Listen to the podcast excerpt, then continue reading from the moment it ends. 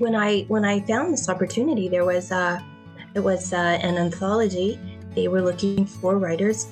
It was uh, writers who were visually impaired or blind, writing about their own experiences. And I thought it was like a call from the universe, like, okay, this is it now. Come on, you got to do it. So I always, I've always found it really, really difficult to advocate for myself. Um, I've always um, kind of tried to to get by, to fit in, to to pass, to you know, and I can do that because until I can't, you know, and that's where the problems come. Hey guys, uh, welcome to the Being of All of Us podcast. It's great to be here with you today. Today, I, I have a fun conversation with differently abled Canadian author and Madrid resident, Anita Haas. Anita and I talk about her origin story, um, about her parents or her family's immigration to, to Canada. She talks about growing up with an invisible disability and what that was like. She also tells us about writing her her passion, writing, I guess, basically as a way of healing. Um, it's it's a really inspiring story. And I hope you guys really like it. And we end talking about her picture book, which is a completely different way of writing and experience uh, that she really enjoyed. And and I hope that you guys will too. So without further ado, here is my conversation with Anita Haas. Enjoy.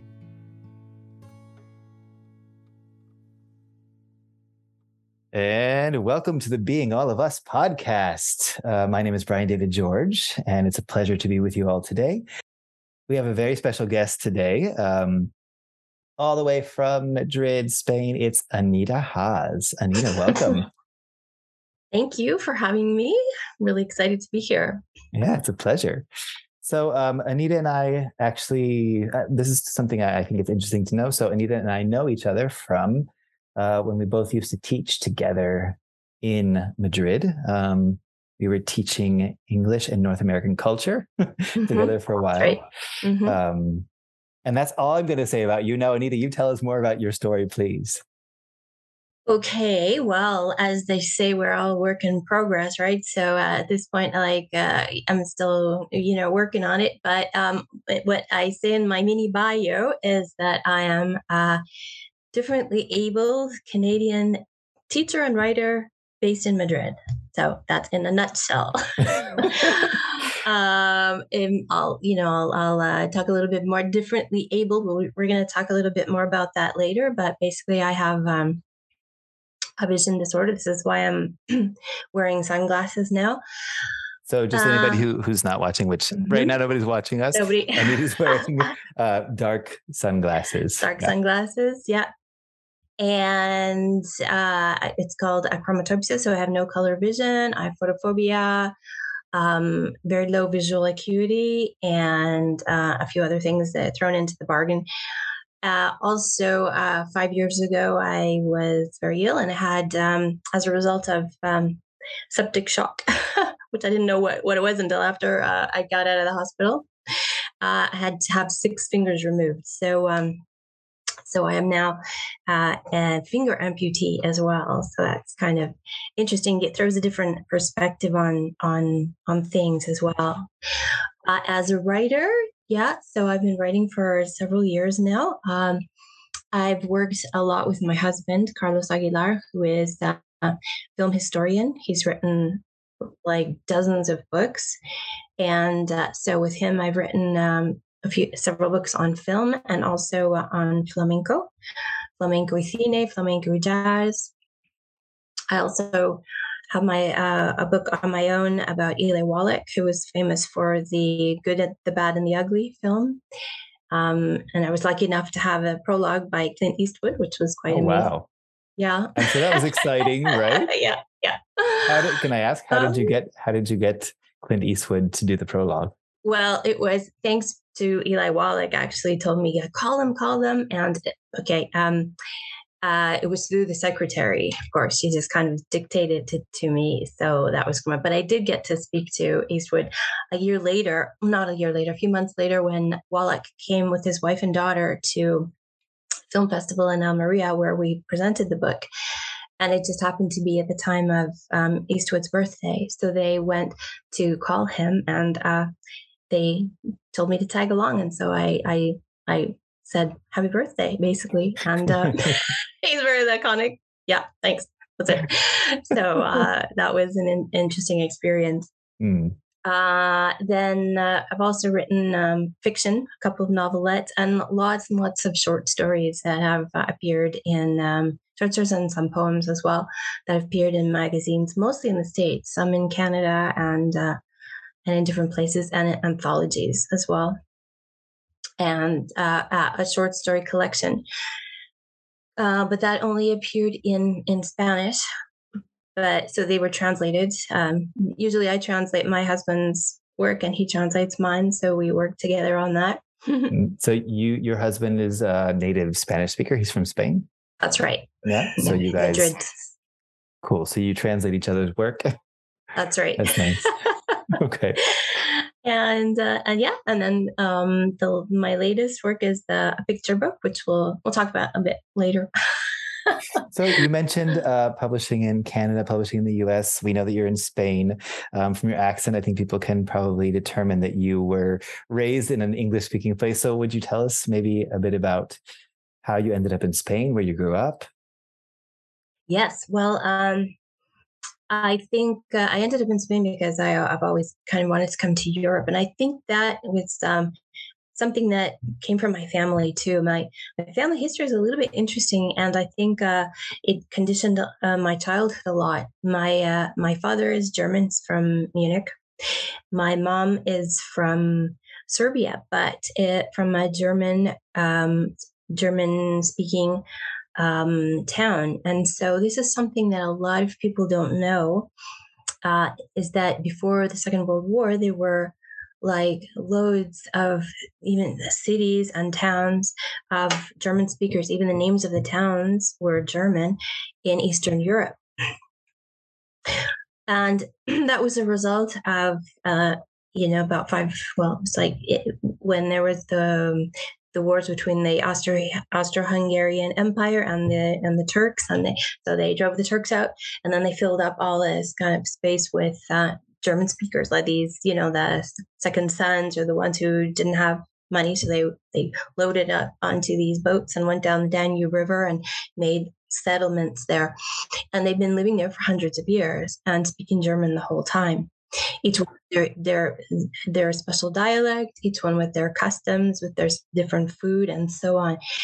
And then after the war, um, after the Second World War, many of them were their land was taken away from them, their property was taken away from them. And especially where my mom's family came from in Serbia, they they were especially uh, cruel. the Tito camps, they uh, they put them on into concentration camps. So a lot of them died, and uh, but uh, luckily enough, my uh, great grandmother took my mom and her siblings who were in the camps and they escaped and they walked over um, they walked through hungary and romania uh, through the over through the night to austria where they were uh, refugees and eventually they were reunited with my grandmother who was also in a work camp and my grandfather who was in a prison camp. So they all came together and uh, eventually they waited to be able to come to, to go to canada as refugees um, so a lot of people don't don't know about that, and it's, uh, it's I think it's quite interesting. So what happened then? Well, they went to Canada as refugees, and they worked as farm hands, etc., and then just you know kind of worked their way up because they were farmers, and uh, and eventually they ended up in the town of Kitchener, where I grew up. Now, Kitchener was uh, founded by German speakers. It was called Berlin before the First World War. After that, they changed it to Kitchener and Waterloo. They're two cities together. and uh, so there were there was a lot of German speaking heritage there, and there were also Mennonites. You can still see the Mennonites around on the farms with their their buggies and and their farms, the churches with all the horses and buggies outside. And you know, they've I remember them from when I was a kid. And they also speak um, a German dialect, and uh, so after the Second World War, a lot of these Germans who were displaced, German speakers who were displaced from Eastern Europe, they they flocked to the United States. To we have loads of cousins and second cousins in the States, South America, Australia, uh, and Canada. And this particular city attracted a lot of them because there was already that German speaking heritage there. So for me, that was really interesting. Um, now it's a, it's a city of about 250,000. At that time in the 50s and 60s, when all these uh, German speakers um, went there, there was it was only like 60, 70,000. So you can imagine there was really a strong German, um, strong German force there, right? Yeah. And when I was growing up as first generation, along with a lot of other kids I knew, we um, we grew up. There were four clubs. There are four German clubs in this town, in the city, and each of them kind of represents a different area of uh, from where these these Germans came from. So my family used to go to the the Schwaben Club, which is which is Danube Swabians. So the Danube Swabians were the people who went down the Danube River and lived there for hundreds of years. So we grew up, you know, with the, the special I went to learn the special dances, and you know the weddings were all celebrated there. Um, there's special festivals all the time. Then there, our neighbors belonged to the Transylvania Club because they were the Transylvania Germans. They had their own special customs and everything. Then there was the Concordia Club, the Alpine Club, and so on also um, my saturday mornings were spent in german school so and so all the uh, I've heard other people do this too, like like Italian, first generation Italian, you know, Italian kids, and everybody had to go to their schools on Saturday mornings too. So we did as well, and there were three different German schools in my in my city. Wow! And I really I really liked it because you know you learned uh, a lot of the you know poems and songs and uh, the traditions. You know, I think it was one of the only ones who really enjoyed myself. my brother hated it. Um, so, how, how is your German nowadays? Well, not too well uh, because uh, you know I've been here for so many years now, like over twenty, and uh, I've I've kind of lost the the ability to to speak fluently. But I do understand everything. I watch movies all the time, and and I find myself uh, getting excited because I'm I recognize words that I didn't think I remembered, you know, like it's like I always think of it as like looking in your closet for those shoes you know are there and you keep pulling, no, no, not those shoes. Oh no, not those shoes. Oh, there they are. And it's like when you look for a word, you know, but it's, when it's that, hidden in the back of the closet, right? right? But when the shoes appear, you're like, wow, I forgot that I had those. Like, yeah, exactly. So that's kind of cool. And we there were churches too. There was the uh, the Catholic German church and the Lutheran German church. So I used to wow. go there as well. And yeah, I used to sing in the German church choir. So does does that uh, I guess German connection have anything to do with why you came to Spain or to Europe? I mean, how well, did you end up in, how did you end up in, in Spain and Madrid and not in Germany? Oh yeah. Well, um, basically, I think as a kid, I just really, I really just wanted to go to. I just wanted to travel a lot. I, I, you know, in, in Canada, like North America, you know how it is. Um, it's uh, there are wide spaces. Uh, children are expected to play outside and to run after balls. And and when you're you know you're 16, you you buy your car and you drive around, and that's the only way to get anywhere really. And uh, I always thought like there's got to be something beyond this, and I and you know what about those castles and those palaces and those and like I loved history, the medieval history and everything. So I knew that I wanted to I wanted to come to uh, to Europe, and uh, yeah, because I couldn't drive a car because of my vision and so on. So I wanted to find a place where you know I could move around without depending on people and and that was that was great. When i was in university then i remember i was just i was always my, all my friends were foreign students. I just you know i love meeting people and talking about their asking them about their country and, and their language and and and so on. And uh, so eventually i made uh, some spanish friends and after I finished university, I went to I came to Spain to visit, and uh, I just said, "Wow, this is this is great. I love this." and that um, was it. yeah, yeah, that was it. And um, so, yeah, I found uh, Madrid, for example, is a place you can you move around. It's very, very welcoming. It's a very welcoming city. and so, yeah. So um, you were talking earlier about um, how you've written with your husband. Um, mm-hmm. Did, did your passion for writing come before uh, you came to Madrid, or was that something you discovered while you were here in Spain? No, no, I think it's ever since I was a little kid. Ever since I was a little kid, I just want, I, I loved reading. I was just one of those kids who was just in the library all the time. Or there were in our house, there was a crawl space. It was nice and dark, and I would go down there and all these books, and there were books about travel and books about other countries and books about um, lots of different things. I remember one book that I carry with me everywhere I go. Everywhere, this book will never, I will never lose, and it's called From Anna, and it's by um, Jean Little, who mm. who was uh, a blind uh, writer uh, from Guelph, Ontario, which is very near my town and where I went to university. And this book affected me so much as a child because it was about a girl named Anna, very close, similar to my name, Anita, who came with her German family to Toronto after, no, before the war. I think it was before the war. And uh, she was visually impaired. And so it was all about her.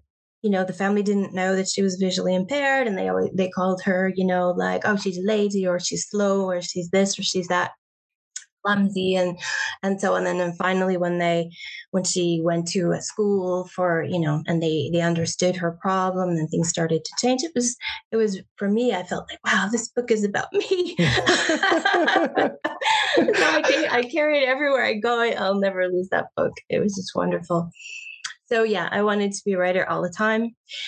However you know how life kind of gets in the way. It's i had no idea to do that. When I came to Spain, you know, you I, I, just looked for jobs. I became an English teacher, and that kind of took over my life really for for many many years. Um, I always wrote, of course, um, in summer. You know, I in the in Christmas, I take notes all the time. I had ideas for stories. I've had there are stories that I'm completing now that I had ideas for decades ago. Wow. So so mm-hmm. exactly. And um, and it's wonderful. And you think, wow, I finally finished that. And it's amazing. You know, I, I started that story, you know, decades ago. So yeah. And then when I got together with Carlos, it was amazing. It was like, wow, this is a real writer. He's a real writer. And uh, and so it was it was kind of magical. Hmm. So let's talk about your writing a little bit. And and mm-hmm. I think I think it'd be interesting maybe to talk about a couple of your, just based on the book that you were telling me about now, we could start by talking about some of your short stories and then maybe, talk, maybe talk about your, the book that's coming out after that. Um, you know, I, I, read two of your short stories, one called Life After Dark and mm-hmm. the other one called Cool Dudes and Santas. Mm-hmm. Um, and I know that both of these books, uh, both of these stories appear in anthologies written by disabled authors. Um, and so maybe we could talk a little bit about one of the characters, Tom. Um, Tom suffers from a vision disorder. Um, can you tell us a little bit about about Tom and and the disorder that he's got? Yeah, sure. Um, Tom uh, has achromatopsia, and that's um, what I have. Now, the thing is, for years, people have, well, for years, a lot of times friends said, you should really write about your, you know, what you see and with your eyes. And I thought, well, how, you know, that's kind of boring, you know, like somebody doesn't see color or whatever. But um, when I when I found this opportunity, there was uh, it was uh, an anthology they were looking for writers. Um, it was uh, writers who were visually impaired or blind, writing about their own experiences. And I thought it was like a call from the universe, like, okay, this is it now. Come on, you got to do it. So I always, I've always found it really, really difficult to advocate for myself. Um, I've always um, kind of tried to to get by, to fit in, to to pass, to you know, and I can do that because until I can't, you know, and that's where the problems come, right? Yeah. And uh, and so I thought, well, since it's really hard for me to to explain my situation and to advocate for myself without sometimes maybe getting emotional or triggered or frustrated or accusing sometimes, I thought, let's write about somebody else. Let's invent a character. And I I uh, I mentioned uh, I chose um, a boy, a guy. He's, he's a boy in the beginning, then because I thought for for boys it'd be a little more difficult even than for girls because boys are are so um, you know they they're expected to play sports and to chase balls and to drive cars and to run after things and stuff. And so, Thank God all of that is changing. Right? Yeah, yeah, totally. But you know, it it happened. And so anyway, I'll, I'll, I'll explain a little bit. Yeah, achromatopsia is like photophobia, which is the extreme aversion to light. Um, and you know, so it means like outside on a sunny day, I'm perfectly blind without without my glasses. Um, at the beginning of the story, it, it explains that Tom, uh, his friends play a trick on him and they take his they kind of all fall asleep after lunch and a couple of beers and and they take it they steal his glasses and and then he wakes up and he's like blind he's totally blind and it kind of describes how he can m- moves his way. He's actually crawling along the, the ground because the light is so piercing that um, what happens it's like a, it's like a slideshow. You when your eyes are open it's it's you can't see anything. It's just a white blaze. And then you have to close your eyes and that's when slowly the image you can slowly see the image before it fades. You open them again and you open them again. But the problem is that's okay if you're just sitting there and nothing's happening but if some there's something coming at you um you know it's got to hit you before you figure out that there's something coming that it was coming you. yeah so uh so that's what um photophobia is really like color blindness is total color blindness. Now, it's not to be confused with um, um, color deficiency, which is the red and green disorder that a lot of people have. Um, total color blindness is a grayscale, so anyone can can see what that what that's like if they look at a black and white photograph or watch a black and white film. The visual acuity is 20 over 200 so it's like 10% vision there's a lot of i mean i see i think i see perfectly well i look around me and i think i see you everything see what you see exactly right? i see what i see until somebody else comes along and says oh hey look at that and i'm like what are you talking about so obviously they see further than i do or something like that um and and yeah so that's uh that's tom's situation that's what he and I, and I know there uh, we don't want to spoil it for people who want to read the story, so I don't want to go into too much detail of the different mm-hmm. things mm-hmm. Um, mm-hmm. that Tom, uh, some of the challenges that he finds, and I think you've already already mentioned some of them actually, like not being able to drive, um, and about what it's like when I know, how you see light or how how light affects your your vision. Um, is there anything that you that you see from Tom's stories that you that you'd really like to share that you've or maybe something that you found really fun writing about? What was it like for you writing these stories about Tom? It was it was it was an amazing experience because it was uh, I had to examine go back over my life and um, and it maybe things that I didn't even want to look at anymore. Um, and and also too sometimes it, I found that there were maybe certain situations that could help me explain in general what was happening. For example, I, t- I talked about how he got a job in the library, and uh, this is totally based on fact, right? I right. So Tom was uh, he got a job in the library. He was really excited because he loved books, and it was a nice darkish place, and there was not a lot of light. He didn't have to see colors, didn't have to drive anything, and he was like ecstatic, right? So there he goes with his three three tiered cart, and he thinks, okay, great, yeah, I can see I can see the numbers on this on the spine of this book. You know, yeah. hold it to your face, and I just have to stick it on the shelf. Well, the thing is that yeah, you have to see it when it's from your face, you can do that if you can hold it to your face. But then now you got to find where to put that. So um, you, he could see what the the shelf that was right in front of his face.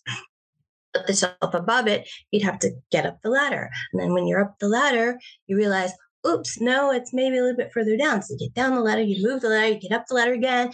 Oops, still a little further down. So you get down the ladder, get up the ladder. Oh, and then, oh no, it's on the top shelf. Well, what do we do now? Well, you pull the books off the top shelf, hold them in front of an inch away from your face, look at it. Oh, no, move down a little bit further, pull the book down again if they're t- if they're lower than eye level, then he had to stoop down, and on the bottom on the bottom shelf, he'd practically have to lie on the floor to find it. So after you know, finally he got his whole cart all shelved, and he was so proud of himself, and he wheeled it back to the manager, and the manager was furious because he took five times longer than everybody else. Everybody else had you know, sell four or five carts. Well, he'd been doing one.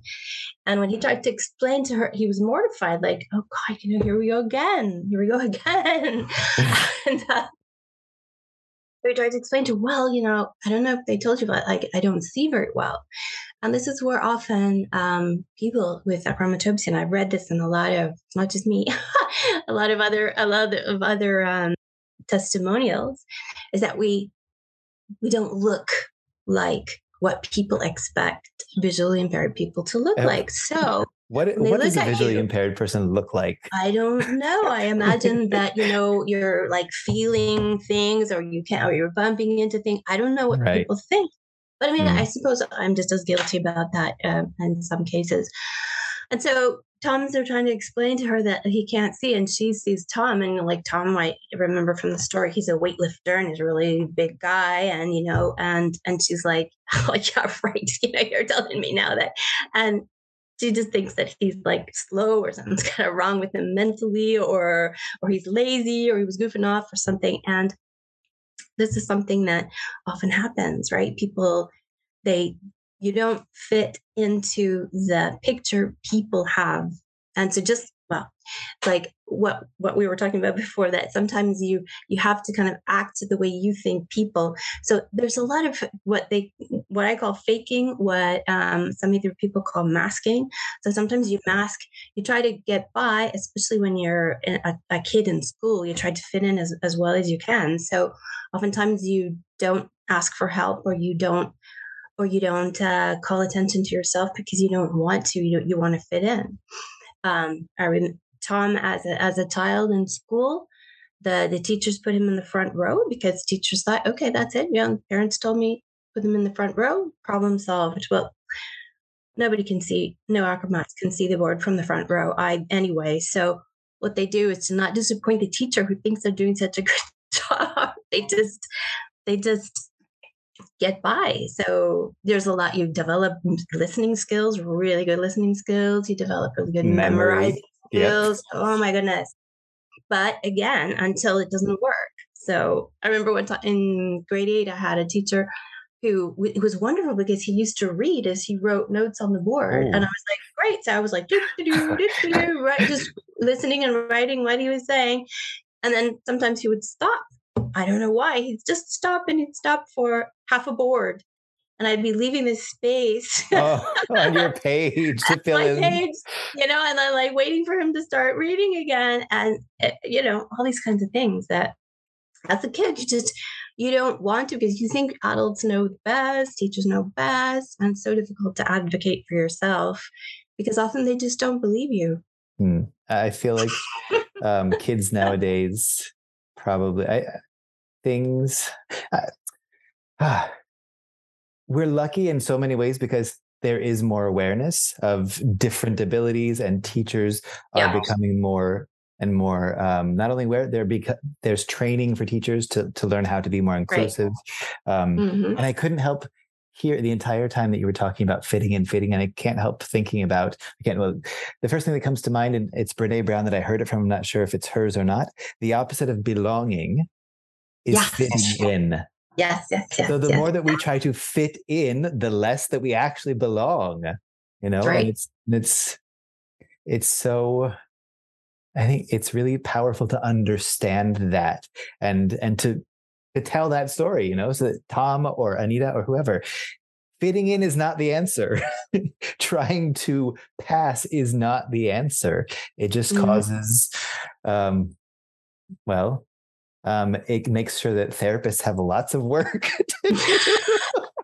They're going to be you know, well employed for many years. The more that we try to fit in, right? That's right. That's right. Um, yeah, yeah. I, I, don't know. It's it's a fun it's a fun way of, of talking about something difficult, which is trying to mm-hmm. think, mm-hmm. not mm-hmm. self-advocating.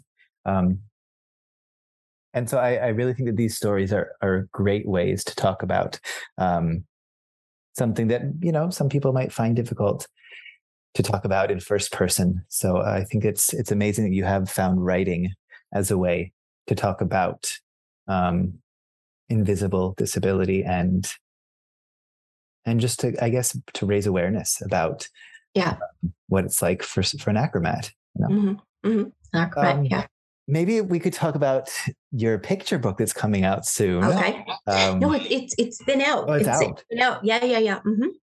so tell so, us about a year a year already. It's Tato. I'll show it just in case.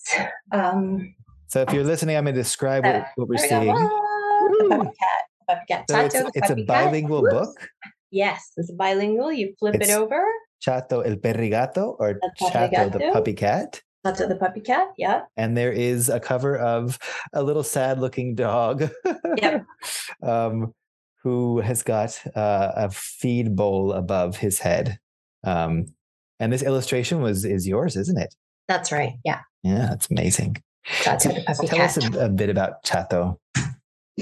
Okay, so Chato, like, this is one of these stories that I've had in my head for decades, right? So, um, and you know, it was just something that I kept putting off because children's, really, children's book uh, writing is it's a, it's a whole different world from everything that you know. I you know, publishing for adults is difficult, but publishing for for kids is just it's just a whole different different world. So, for years and years, I was trying this and that. There was um I, it was accepted and, and another children's book I'm working on now were accepted about five years ago in in um, a place um, that had published some of my novelettes already, but then they closed because of COVID. It's a long, long, long, long story that I won't even go into. But it was a story that came to my mind years ago, and it was just rhymed. And it was a story about a little dog, a homeless dog who was looking for a home, and a little old lady who was looking for a cat. So, and then there's the whole conflict that comes out of that. She she wants him to be a cat. She believes that he's a cat. He he's like confused, like this lady has a problem. Um, how can I make her love me? You know, so she's kind of she's always criticizing him because he doesn't meow, he doesn't purr, doesn't this like what's what kind of cat are you? And he's like, I'm not a cat, I'm a dog. and uh, but he keeps thinking, well, I mean, I don't want to be back on the street, so I've got to do everything I can to be the best cat in the world. And so you can we'll tell you the ending, but Uh, that's without spoilers, is there a happy ending? Could you tell us that much? No, I can't tell you that much Oh. because there's only two possibilities, right? but Okay. um uh, I would say that yeah, it was uh, a story that I thought this is like perfect. This is all about acceptance and tolerance and living your truth, and this is so much about like what I would like to convey. And so, um, you know, just a, a couple of years ago, I thought, well, you know what, I have to do this. I just got, I have to do this. And uh, I thought, since I live in Spain, I like to see if I can do this in Spanish. But I thought, you know, I want to do this. I don't want my husband to translate it like like he's done longer longer works of mine. Um, and I thought, well, then I'm going to do it in rhyme as well, just like in English. So that was it was a really interesting. It was like my brain firing off when I listened to German movies. You know, um, all these little you're like these neurons. Wow, this word rhymes with that. So it's the same story. Of course, some things are a little bit different because you can't rhyme in this, the same words in both languages, but um, it uh, it's basically the same story. And uh, I thought, well, this is going to be really my work. So I, I did the illustrations as well. The illustrations are in black and white, they're in pencil because I don't see color. So this was something too. I thought, you know, children, they want to see color and so on. I thought, well, you know what? I didn't see color and uh, I was a kid. Um, Right. So I had a really, a really good time. Um, our, our publisher um, did a really good job designing it with uh, little borders and that.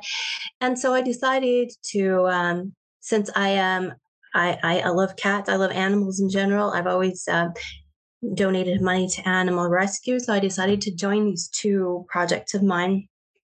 And what I did is I gone, I've been collaborating with different animal rescue organizations, and we've uh, done presentations. And the books that sell go to their um, their association. So I've presented in lots of places already in in Bar- near Barcelona, San Cugat, in uh, Madrid, in uh, well in in schools and libraries and bookstores, and the kids uh, the kids really react well. I think they really get into it.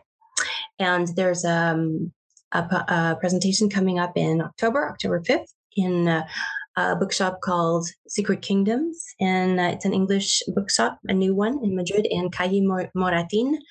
So if anyone listening We'll is link around, up. We'll Yeah, link up some details in the show Yeah. notes on that. Yeah. and yeah, the profits. So the profits know the proceeds will go to um, Perrigatos, which is an interesting thing because mm-hmm. it, it, was a magical coincidence that there was a uh, an uh, animal rescue organization with the same name as the title of the book, as if wow. it were if it were written for that purpose. Or what wasn't? It was a complete coincidence. So. Uh, wow. So that that was wonderful, and uh, yeah, it's just been a wonderful experience. And we sold so many that we had to make a second edition. So the second edition came out about three months ago. So there we are with that one. That's that's really I, I really um I like the story.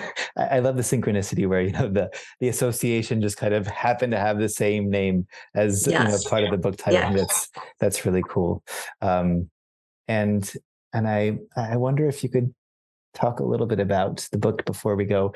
Um, you were talking about how it helps to um, I guess to raise awareness of tolerance, know of mm. of differences. Um, so my question for you, Anita, would be how, could, how can we move into a future? And this is basically just your opinion, so like there's no right or wrong answer. How do you imagine us moving into a future where we go from tolerance of difference to celebration of difference, to really, you know, understanding that through our diversity and through our difference is where we are amazing and beautiful and talented and you know that's that's why we are such an amazing world, planet, species is because of our difference.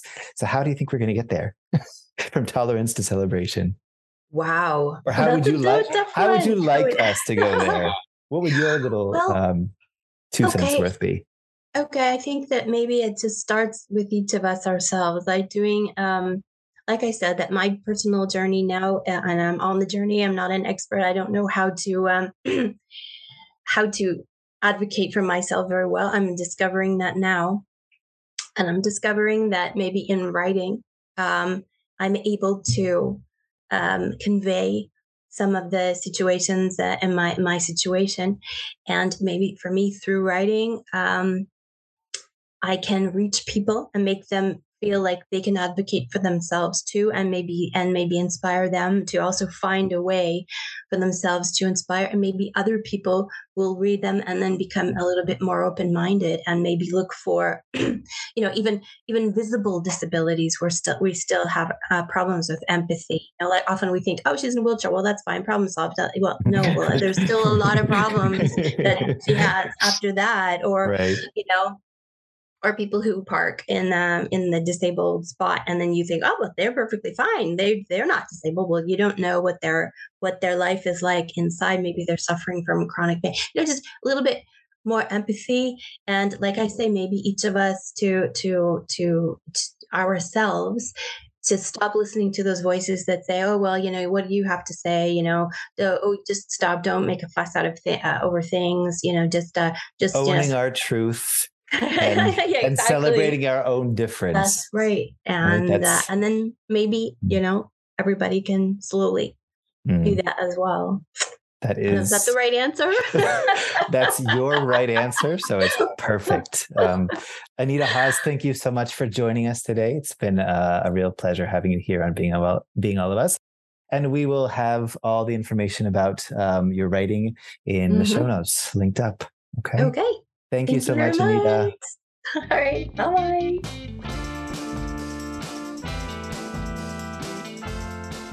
I hope you all enjoyed that conversation and that you found it both inspiring and interesting. Um, do be sure to check out Anita's work in the show notes. We've got some links there. And if you happen to be in the Madrid area, um, stop by that book opening. So for now, see you later. Hasta luego, enjoy.